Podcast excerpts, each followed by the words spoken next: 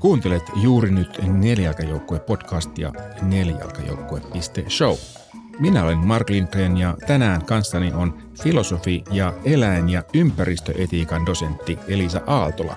Hienoa, että pääsit mukaan ohjelmaan, Elisa. Kiitos.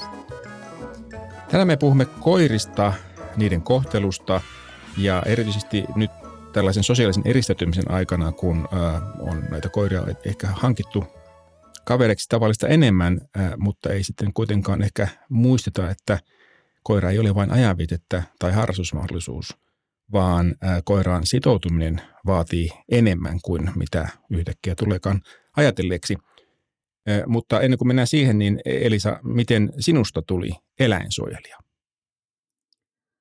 Musta tuli tällainen tota, eläinten puolesta puhuja ehkä siksi, että mä kasvoin maalla ja ää, näin paljon ää, eläinten hyötykäyttöä. Mä jo lapsena vietin paljon aikaa tuotantoeläinten kanssa ja itse asiassa erityisesti silloin vietin paljon aikaa lehmien ja sikojen, kanojen kanssa, koska siinä ympärillä oli paljon pientuotantoa, eli sellaisia pieniä tuotantotiloja, mitkä nykyään on aika harvinaisia. Ja, ja sitten siinä, mä siis kasvoin pienessä maalaiskylässä ja siinä oli paljon metsää ympärillä ja metsässä paljon metsästystä ja, ja se eläinten hyötykäyttö tuli hyvin konkreettisesti esille ihan arjessa.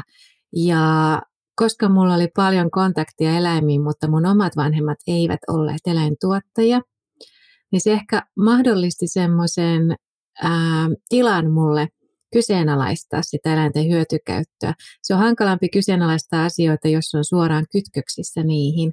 Eli jos mun vanhemmat olisi olleet maanviljelijöitä, niin luultavasti minun olisi ollut hankalampaa alkaa kyseenalaistamaan sitä, että mistä meidän perheemme elanto tulee. Mutta koska näin ei ollut, ja koska mä samalla näin sitä, että miten, minkälaisia eläimiä tai minkälaisia olentoja eläimet on ja miten niillä on omanlaisensa mieli ja, ja persoonuus ja, ja, ja erilaisia tarpeita, jotka ei, joita ei kohdata eläintuotannossa, niin, niin Musta sitten herä, heräs halu puolustaa näitä eläimiä ja myös kriittisesti arvioida sitä, että miten me eläimiä arvotetaan ja miten me niihin suhtaudutaan. Tavallaan sulle sitä oli, oli läheistä, se oli näkyvissä, mutta kuitenkin sulla oli tämmöinen tietty etäisyys siihen, että ei ehkä joutunut sitten ikään kuin perustelemaan itselleen sitä, mikä saattaisi tuntua muuten vähän, vähän niin kuin hyväksikäytöltä sä sanoit, että sinulle tuli niin eläinten puolesta puhuja. Muistatko mitään sellaista kohtaa, mikä niin kuin oli semmoinen ikään kuin herätys siihen, että nyt tämä muutti minun ajatukseni vai onko se enemmän semmoinen niin kuin hita, hidas muutos? Se ihan ensimmäinen kohta on ollut jo aivan, aivan tota pienenä. Ähm, mä, mä muistan siis sen, että, että miten mä olin aika shokissa siitä, että, että kun mä ekan kerran tajusin, että ne eläimet, mitä, mitä mä ystävien kanssa paijaan kesäisiä, keitä me ruokitaan, niin että ne tapetaan syksyllä. Ja, ja siihen aikaan ainakin oli, oli, siellä, oli hyvin yleistä, että oli syöttösikkoja, syöttölampaita, jotka oli lemmikkejä sen kesän. Ja siinä siis ympärillä saattoi olla samassa taloudessa, siis samalla tilalla sen saman lajin edustaja ihan perinteisessä tuotannossa, mutta siellä otettiin lasten ruokittavaksi joitain eläimiä eri aitaukseen. Ja, ja, ja niiden kanssa vietettiin erityisen paljon aikaa. Ja mä tosiaan jonakin aika ankeana päivänä sitten ymmärsin, että tämä sika, mitä, mihin mä olin kovasti kiintynyt kesän aikana, että se tullaan nyt tappamaan. Ja ja silloin mä koin voimakasta vieraantuneisuutta siitä mun sosiaalisesta ympäristöstä ja, ja se on ollut ehkä semmoinen yksi ensimmäinen askel sitä kohti, että mä päätin, että mä en halua, että eläimiä kohdellaan näin. Mutta sitten varsinaisesti se on se semmoinen päätös toimia asian suhteen, tehdä jotain on mahdollistunut vasta sitten, kun enemmän päätäntävalta omasta ruokavaliosta ja omista teoista ja mä teinenä ryhdyin kasvissyöjäksi. Ja sitten luonnonvaraista eläinten kohtelu alkoi kalvamaan mua. Siinä pitäjässä tosiaan kylällä oli paljon metsästystä ja mä aloin kirjoittelemaan keskisuomalaiseen ja sitten meidän paikalliseen Petävisilehteen yleisöosastokirjoituksia, mielipidekirjoituksia. Ja mä aloin soitella poliitikoille Ja, ja tämä siis tapahtuma on ollut ehkä jotain 13, 14, 15, siis noina vuosina, teinivuosina. Siitä niin kuin yläaste, yläasteen alusta asti mä aloin ikään kuin aktivoitumaan. Ja sitten sun ura on sitten päätynyt tämmöisen eläin- ja ympäristöetiikan tutkimuksen pariin. M- mistä se tuli?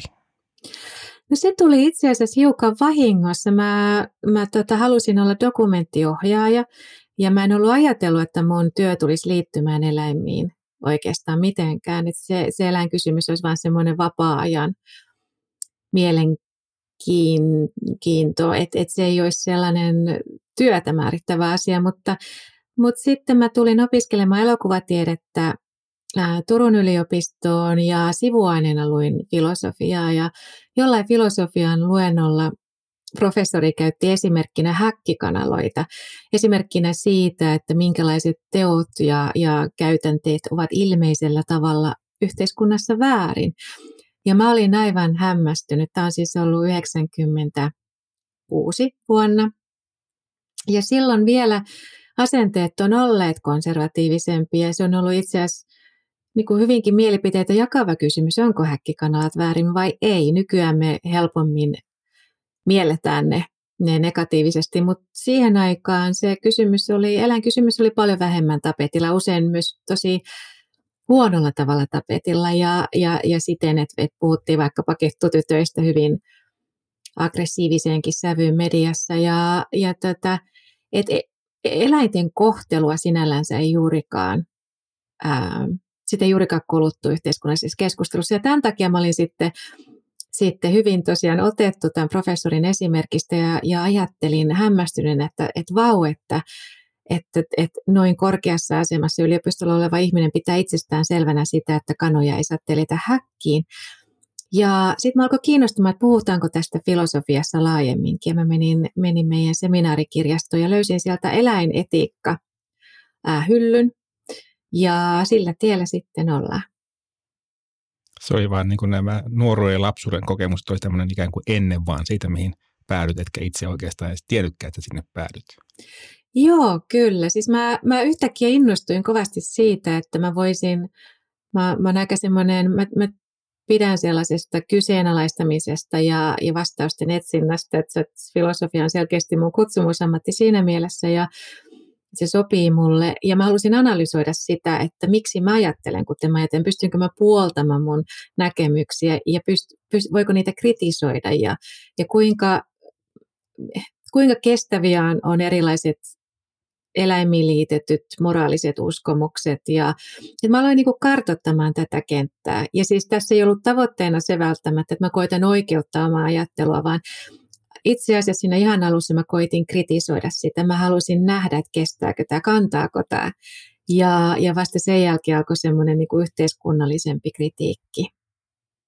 Mukana nelijalkajoukkueessa SEY, Suomen eläinsuojelu, Suomen suurin eläinsuojelujärjestö ja eläinsuojelun asiantuntija, sekä korittomat.info, palvelu, jossa korittomat lemmikit etsivät uutta loppuelämän kotia sydäntä lähellä. Joo, siis mä oon aika huolissani siitä, että miten, miten ihmiset kohtelee koiriaan nykyään Suomessa. Ja, ja tämä korona-eristäytymisaika on tosiaan lisännyt koirien määrää ja koiria on otettu enemmän ehkä omaksi seuraksi tai ajanvietteeksi tai, tai ikään kuin täyttämään jotain sellaista, mikä on jäänyt pois semmoista, semmoista niin tyhjää tilaa, minkä, missä aiemmin oli, oli sosiaalisuus muiden ihmisten kanssa. Ja, ja mulla on itselläni koiria ja mä ajattelen, että koirat on ihan loistavia sosiaalisia kumppaneita ja, ja ystäviä, ää, toislajisia ystäviä, mutta, mutta niille ei saisi olla mun nähdäkseni semmoista niin kuin funktiota, missä ne on jonkinlainen resurssi, mitä hyödynnetään tiettyyn tarkoitukseen. Ja, ja et että se ei ainakaan saisi olla se ensisijainen motiivi koiran ottamiselle, vaan ensisijaisen motiivi pitäisi olla se, että ihminen pitää koirista ja nauttii niiden kanssa olemisesta ja on kiinnostunut niiden tarpeista ja niiden mielestä. Että siinä on semmoinen niin molemminpuolinen, että molempien sekä ihmisen että koiran hyvinvointi on, on oleellisia ja, Ja sen sijaan, että koira olisi vain resurssi. Ja, ja sitten tässä keväällä mulla, mulla siis yhä enemmän alkoi silmä taueta sille, että minkälaisia,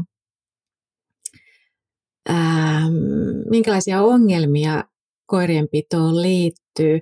Mä siis pitkään asuin maaseudulla ja tähän liittyy se, että mä oon, niin kuin, että mä oon hiljattain muuttanut kaupunkiin vuosi sitten, reilu vuosi sitten ja takaisin kaupunkiin on toki myös aiemmin kaupungissa asunut, mutta nyt täällä ollaan taas ja ja sitä myöten mä näen paljon enemmän koiran omistajia koiriensa kanssa, kun mä vien omia koiria ulos. Ja, ja mä muun muassa törmäsin naiseen puistossa, joka valitti, että hänen aivan pieni pentuunsa on käytöshäiriöinen ja mä kysyin, että no mistä, mistä se johtuu. Ja, ja siinä oli semmoinen iloinen pentu, joka samaan aikaan leikki mun jaloissa ja koitti näykkiä vähän sen semmoisilla naskalihampailla mun nilkkoja ja kenkiä ja oli siis vaan leikkisä.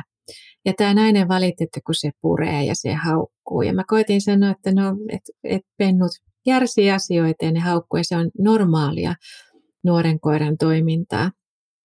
Tuosta jos puhutaan ulkoilutuksesta muutenkin, mä tiedän sen itseään vaivaa, että koiraa ei ehkä ulkoiluta tarpeeksi paljon, mutta tosiaan on niin, että se 10 minuuttia siinä äh, tota niin, kadunkulmassa ei riitä, eikä se, että koira on pihalla. Niin kuin silloin kun minä olin lapsi, niin koira oli monesti pihalla vaan piuhan päässä ja, ja se oli siinä. Mutta sekään ei ole oikein, vaan koira vaatii paljon enemmän. Joo, ja siis koiria tosiaan siis, no ensinnäkin mä ajattelen, että, että, että, että ongelma on, on, on se, että ei ymmärretä sitä koirien toimintaa, ei ymmärretä sitä, että mikä on koir, koirien luontaista. Ja mua surettaa se, että miten usein nykyään koiria viedään ikään kuin olisi jotain rangaistusvankeja. Niitä viedään Hiinassa, ne ei saa katsoa muita koiria, ei saa lähestyä muita koiria. Ja tässä on otettu keinoksi myös siis sinällänsä hyvin myönteinen positiivisen vahvistamisen ää, ajatusmalli ja se, että, että positiivisin keinoin koiraa koulutetaan si- siihen, että se, se tota, ei vaikkapa hihna räyhäisi. Ja tämähän on, on tietysti tosi suotavaa, jos, jos koiralla on ongelma, jos se on tosi aggressiivinen ja jos se ohitus muiden koirien kanssa on hankala. Ja siinä sitten annetaan namipaloja ja, ja, ja muuta positiivista siinä koulut, kouluttamisessa. Mutta ongelma tästä tulee silloin, kun sitä positiivistakin koulutusta käytetään negatiiviseen tavoitteeseen, mikä on se, että ei poisteta ongelmaa, joka olisi koiralla, vaan poistetaan ihmisen ongelma. Eli ihmis, ihminen ei halua pysähtyä, sitä, sitä saattaa olla vaivaannuttavaa jäädä vieraiden koiranomistajien kanssa siihen seisoskelemaan, kun koirat nuuhkii toisia, tutustuu toisiinsa. Saattaa olla kiire, ei ole aikaa, ei huvita, ja sen takia halutaan, että se koira vaan kulkee eteenpäin. Me silloin päädytään siihen, että koirat tosiaan on niin kuin sellaisia vankeja, joita viedään hihnassa toistensa ohi kieltää niiltä mahdollisuus siihen, että ne vois luontaisesti tervehtiä toisia, mikä on sosiaaliselle eläimelle, kuten koiralle, todella tärkeää. Ja, ja, ja sitten tähän saattaa liittyä tosiaan se, että ei siedetä sitä, että koira välillä saattaa järsiä sen kengän, tai varsinkin nuoret koirat peuhaa ja riehuu, ja koira haukkuu, se on luonnollista. Että poistetaan semmoisia niiden olemisen ja olemukseen liittyviä käyttäytymismalleja, jotka on koiran oman hyvinvoinnin kannalta tosi tärkeitä. Sitten tämän ohella tapahtuu just sitä, mistä mainitsit, että, että koiria saatetaan viedä ulos hyvin lyhyen aikaa, niitä vaan, vaan nopeasti pissatetaan. Ja, ja siinä se, ja se koiran oleminen ja arki koostuu lopulta sitten semmoisesta monotoniasta, missä vaan ollaan sisällä. Ja, ja ja koiralla ei ole sitä älypuhelinta, niillä ei ole televisiota. Kun ihminen on sisällä, se voi olla tyytyväinen, koska se voi täyttää sen, sen tietoisuutensa sit kaikenlaisella virtuaalisella tämmöisellä simula, niin kuin virtuaalisella virikkeellisyydellä, mutta koira ei siihen pysty. Koira vaan joutuu sitten olemaan ja ihmettelemään ja mitään ei saisi tehdä ja pitäisi vaan maata. Ja si- siinä mielessä koiria pakotetaan masentuneisuuteen, siis pakotetaan monotoniseen tylsään olemassaoloon, missä kaikki ilo on, on otettu pois. Ja tämä on mun mielestä tosi surullista. Joo, tuosta ulkoilusta vielä, vielä sen verran, että mä oon itse huomannut, että kun koiran antaa nuuskia ja menee niin kuin sen tahtiin aina kaksi askelta ja pysähdytään taas nuuskimaan. Ja vaikka se itselle tuntuu aika pitkäveteiseltä, mutta semmoisen kävelylenkin jälkeen koira on paljon tyytyväisempi kuin että jos sitä vaan nopeasti juoksuttaa jonkun korttelin ympäri, että se ei ehdi tehdä sille itselle mielenkiintoisia asioita ollenkaan siinä matkalla. Joo, todellakin. Siis koira, koirahan saa siitä paljon enemmän siitä nuhkimisesta ja ympäristönsä tutustumisesta kuin pelkästä rivakasta kävelystä. Et, et siis toki liikunta on koiralle tärkeää, mutta ennen kaikkea sillä on tärkeää se, että se saa tehdä siitä kiinnostavia asioita, siis juttuja, mitkä on koiran näkökulmasta hurjan hauskoja ja niiden haju maailma on, on jotain sellaista, mitä ihminen ei voi ymmärtää, mutta se on se niiden älypuhelin, se on se niiden TV-ruutu tai kirja tai elokuva, mikä ikinä. Siis se, se, se antaa niille hyvin paljon sisältöä. Ja, ja sen takia olisi tärkeää sit pysähtyä sinne pusikkoon ja vaan seistä välillä koiran kanssa ja antaa sen olla koira. Joo, mä luen sun blogista äh, lainauksen, joka oli mun mielestä tähän liittyen oikein mainosti ja osuva, että koiralle on varattava aikaa olla koira ja tehdä koiramaisia asioita ilman, että ihminen hihnan toisessa päässä alati estää koiran onnellisten hetkien toteutumista.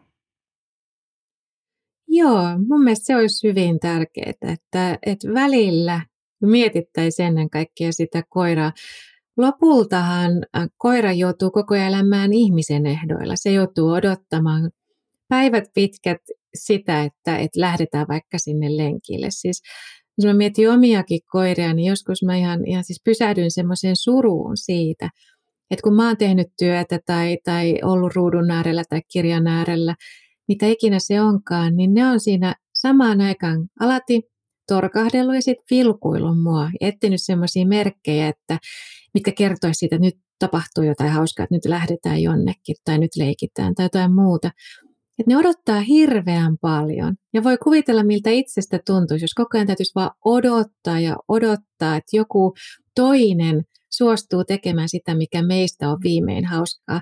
Ja lopulta se, se on ajallisesti tosi rajallinen osa päivästä, mikä niille koirille suodaan.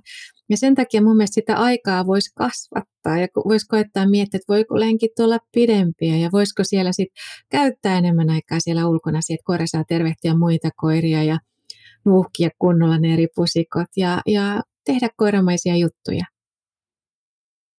Mitä sun mielestä koira on sitten opettanut ihmiselle? Meillä on tosi pitkä yhteisevoluutio koiran kanssa, siis ihmis, ihmisellä lajina pitkä yhteisevoluutio. Ja yhteisevoluutio tarkoittaa sitä, että et, et me, meihin on kehittynyt ominaisuuksia suhteessa toisiimme. Eli koiran myötä ihmiseen on kehittynyt ominaisuuksia ja ihmisen myötä koiraan. Ja usein me ajatellaan tätä niin, että, että se suhde olisi, olisi yksipuolinen, eli, eli ainoastaan ihminen olisi vaikuttanut koiraan jalostuksen kautta ja niin edespäin. Ja toki ihminen on Siis me on vaikuttanut ihan hurjasti koiraan. Tai paremmin sanottuna siihen suteen, mistä sitten tuli koiras. Nykytietämyksen mukaan koirat siis tulee harmaa sudesta. Ja, ja me ollaan, ollaan sitten lajina luotu mitä erilaisimpia rotuja, erilaisempia koiran, koiran tämmöisiä variaatioita ja koiran on kehittynyt sellaista kognitiota, mikä muutoin eläinkunnassa on aika harvinaista, mikä liittyy ihmisen ymmärtämiseen. Et tutkimuksissa on havaittu se, että koira on vaikkapa tosi visuaalinen siinä mielessä, että se koettaa alati ymmärtää ihmisen kasvojen ilmeitä ja se koettaa luoda ihmiseen merkityksellisiä katseita, eli katsekontaktin kautta kommunikoida. Ja tätä vaikkapa susi ei tee suhteessa ihmiseen. Tosi harva eläin ei ole mitään syytä, miksi, miksi luonnonvaraiset eläimet vaikkapa pyrkisivät katsekontaktin kautta kommunikoimaan juuri ihmisen kanssa, mutta, mutta tätä koira tähän pystyy. Ja, ja sen takia ne usein sitten meitä koko ajan vilkuileekin, tai ne, ne katsoo meitä mer, merkityksellisesti, siis, siis koettaen todella sanoa jotain, ja, ja samalla ne pystyy pystyy hahmottamaan, että mikä meidän tunnetila on, ja ne tekee tätä myös totta kai hajuaistin kautta. Ne, ne, ne tota, niiden aistimaailma on, on virittynyt ihmiseen ja ihmisen ymmärtämiseen ja ihmisen kanssa olemiseen.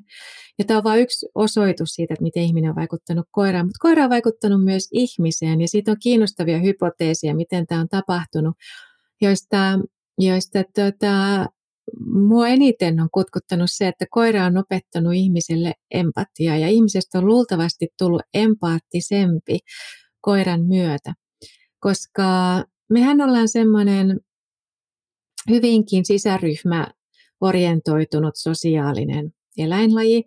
Ja, ja me ollaan aika semmoisia heimo, heimo-olentoja, eli ihmisiä määrittää hyvin paljon se oma sosiaalinen ryhmä ja, ja tota, heimo ja sitten se identiteetti siinä ryhmässä.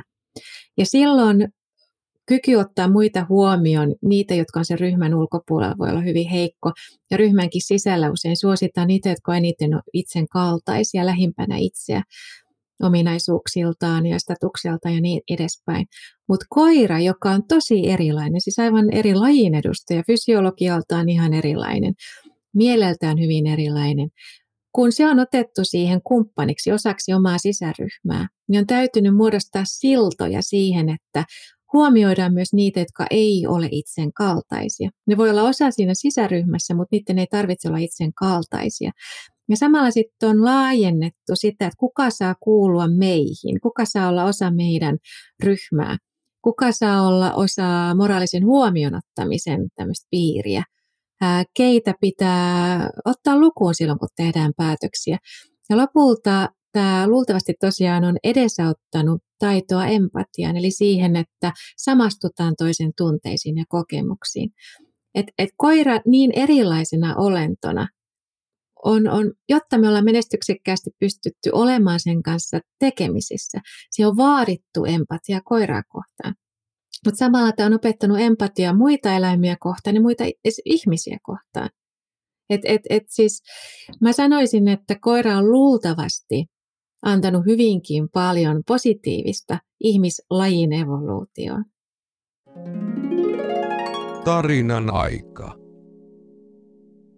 Sellaisia kohtaamisia on kyllä tosi paljon, jotka on tehnyt vaikutuksen ja, ja ehkä mä, mä niin kuin, ennen kuin mä menen siihen päätarinaan, niin mä voin ehkä antaa semmoisen tosi lyhyen, lyhyen tarinan, mikä liittyy hirveen kun mä olin lapsi, mä, mä, oltiin, mä olin menossa, menossa jonnekin kylätiellä ja, ja, ja sitten mä näin yhtäkkiä hirven pellolla ja se hirvi tuijotti mua sieltä sumun läpi, aamuisen su, sumun läpi pitkään. Ja, ja mä oon ollut alle kouluikäinen silloin ja, ja mä muistan vaan sen hämmästyksen, kun mä tajusin, että toi, toi tosi uljas, valtava, siis pienestä lapsestahan hirvi näyttää erityisen valtavalta. Se on myös aikuisen näkökulmasta iso eläin, mutta mä ajattelen, että toi on, toi on, toi on aivan hurjan suuri otus, joka mua tuijottaa. Ja mä, mä, mä tajusin, että se on katsonut mua jo pitkään.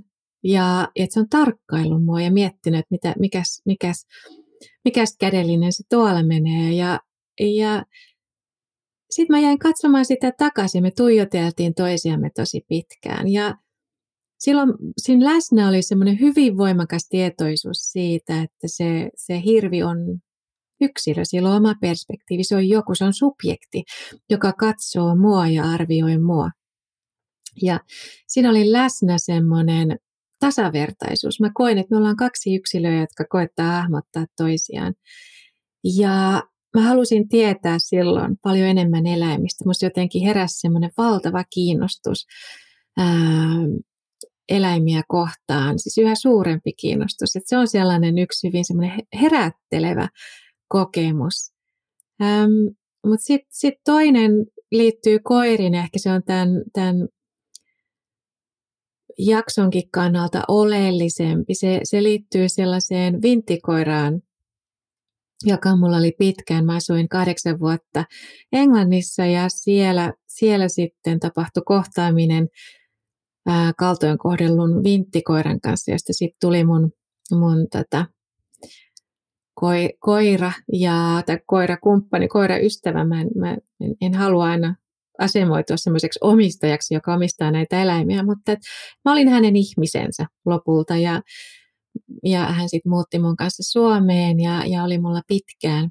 Mutta, mutta tämä vinttikoira oli jalostettu ää, laittomaan kanien metsästykseen. Silloin oli jo kielletty koirilla metsästäminen Englannissa ja tästä kielosta huolimatta oli hyvin yleistä, että, että, että tätä vinttikoiria lähetettiin kanien perään ja sitten yleensä miehet löi vetoa siitä, että kuinka monta kania se oma vinttikoira ehtii tappamaan. Niitä kaneja ei välttämättä edes haettu sieltä niityltä, vaan, vaan observoitiin vaan sitä, että kuinka monta menee nurin sieltä etäältä. Ja, ja tämä Rosie vinttikoira oli semmoinen koira, joka sitten oli jalostettu tätä tarkoitusta varten. Ja se oli elänyt semmoisessa tosi pienessä häkissä, tosi pienessä kennelissä, aivan, aivan siis todella minimi, minimikokoisessa paikassa ja, ja siellä oli muitakin vinttikoiria. Rosi oltiin käytetty, koska se oli ollut kuulemma erityisen nopea, niin myös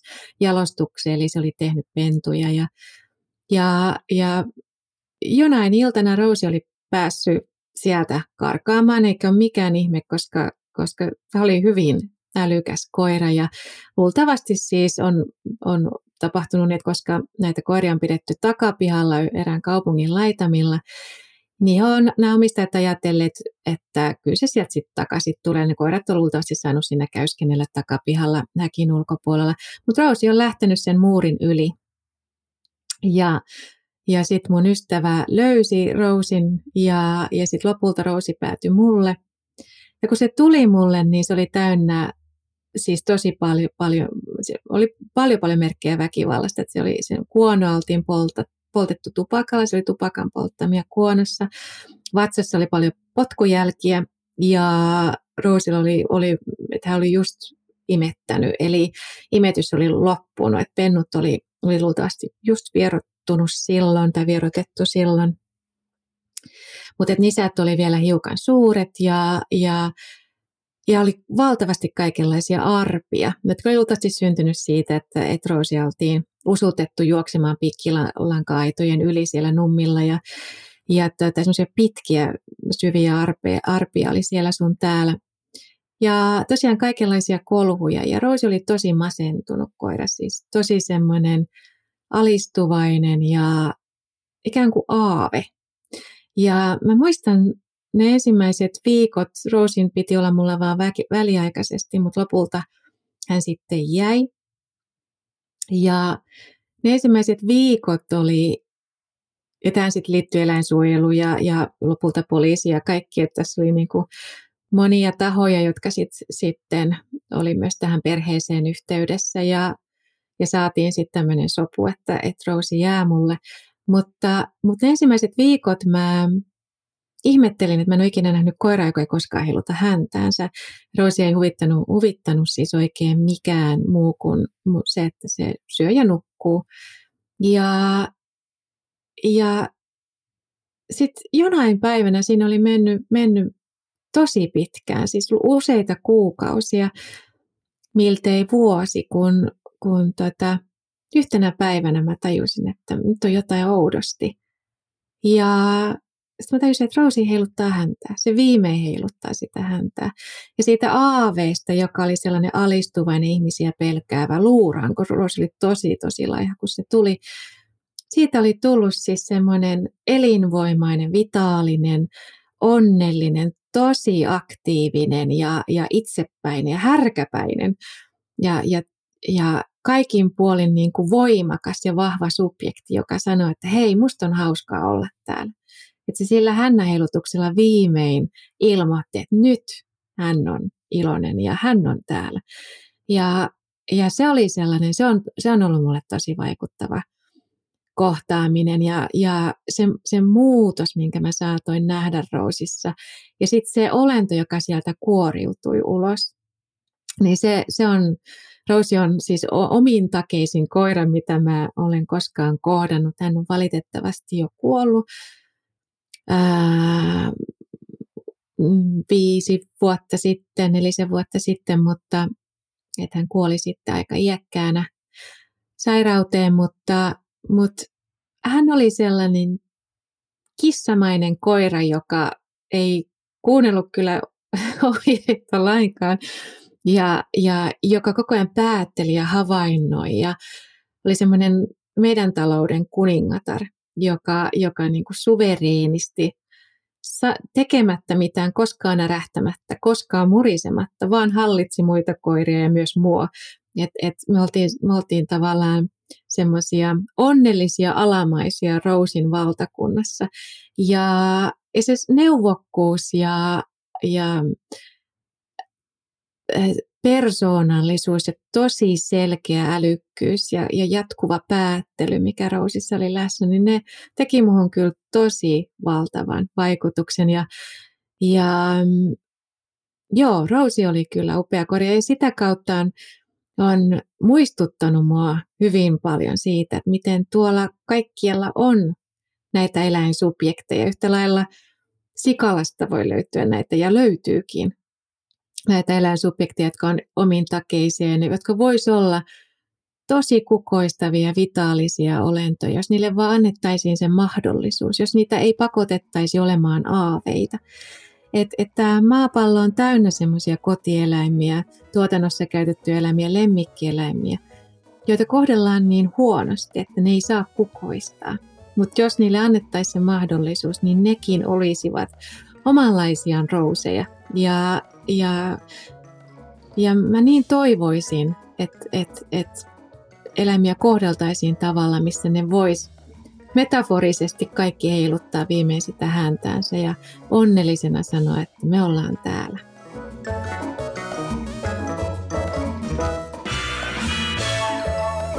Tämä oli Nelijalkajoukkue podcast. Tuottajana ja editoijana toimin minä, Mark Lindgren ja Huima Production. Taustalla soi Quirky Dog by Kevin MacLeod. Lähetä palautetta osoitteeseen palaute at nelijalkajoukkue.show. Jakson merkinnät ja uudet jaksot löytyvät osoitteesta nelijalkajoukkue.show. Kiitos, että kuuntelit.